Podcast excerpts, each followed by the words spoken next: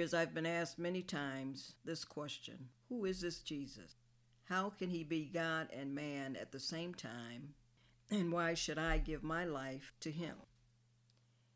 He was conceived by Mary through the Holy Spirit. He was accepted as Joseph's son. He had a divine sonship. He was from the line of David. He was born in Bethlehem. He was a Jew. He was taken into the temple to be consecrated. He had the threat of death over him from birth. They fled with him to Egypt and returned to Nazareth. In Jerusalem, he went into the temple courts at the age of 12, questioning and listening to the teachers. He was obedient to his parents. He grew in wisdom and stature and in favor with God. He was baptized by John the Baptist around the age of 30. The Holy Spirit came upon him. He was acknowledged by his heavenly Father. He was tested in the wilderness by the devil. He came out victorious. He went into the synagogue and acknowledged his calling and his assignment from God. He began his earthly ministry. He wrapped a team of twelve around him as disciples. He healed the sick, he raised the dead, and he performed miracles. He trained his disciples by word, deeds, and actions. He sent them forth to do ministry. He taught others and led by example. He sent out 72 more. He reprimanded false leaders. He did all that he was called to do. He began to look back towards his heavenly home. He prepared the disciples for his soon coming death. He goes to the Garden of Gethsemane just in case there may have been some other way. In anguish, he relented. Not my will, but thine will be done. Then he became focused and resolute. He rode into Jerusalem riding on a donkey during a time when hundreds and thousands of Jews would be there celebrating the Passover. He went to the upper room with his disciples for what was called the Last Supper, what we know today as the Lord's Supper. He taught them about servant leadership. He was betrayed by one, and all the others deserted him. He was arrested. He was tried and convicted for something he did not do.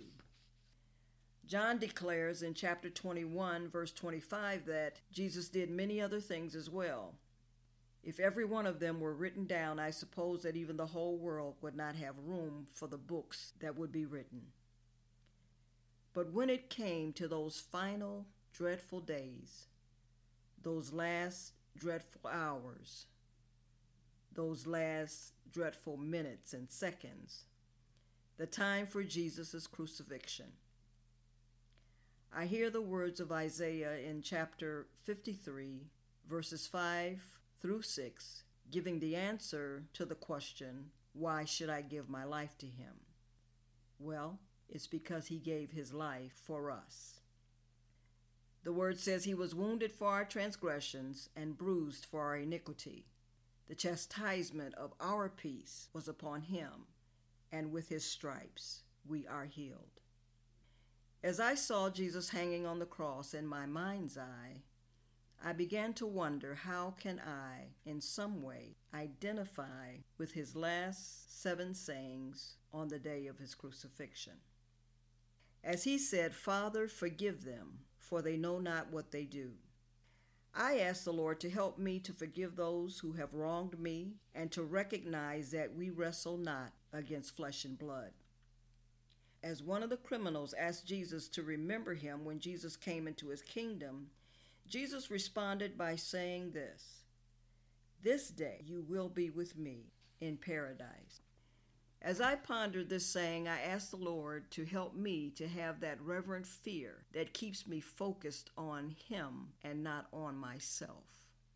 One that is always willing to repent and not cover my faults. As Jesus saw his beloved disciple and his mother near the cross, he said to her, Woman, here is your son. And to the disciple, Here is your mother. The question becomes Am I the kind of person that Jesus can trust to care for others? He calls for us to care for the widows and the fatherless. He tells us that we have a responsibility to care for the less fortunate. Are we caring for our own family in a way that's pleasing to God? The next saying that Jesus spoke was, My God, my God, why have you forsaken me? When we feel left out and all alone, remember this even when we feel forsaken, He has not forgotten us. Then another saying was, I thirst. When we get thirsty, remember this. He is that living water at the well that can drop deep into that place in our soul and quench our thirst.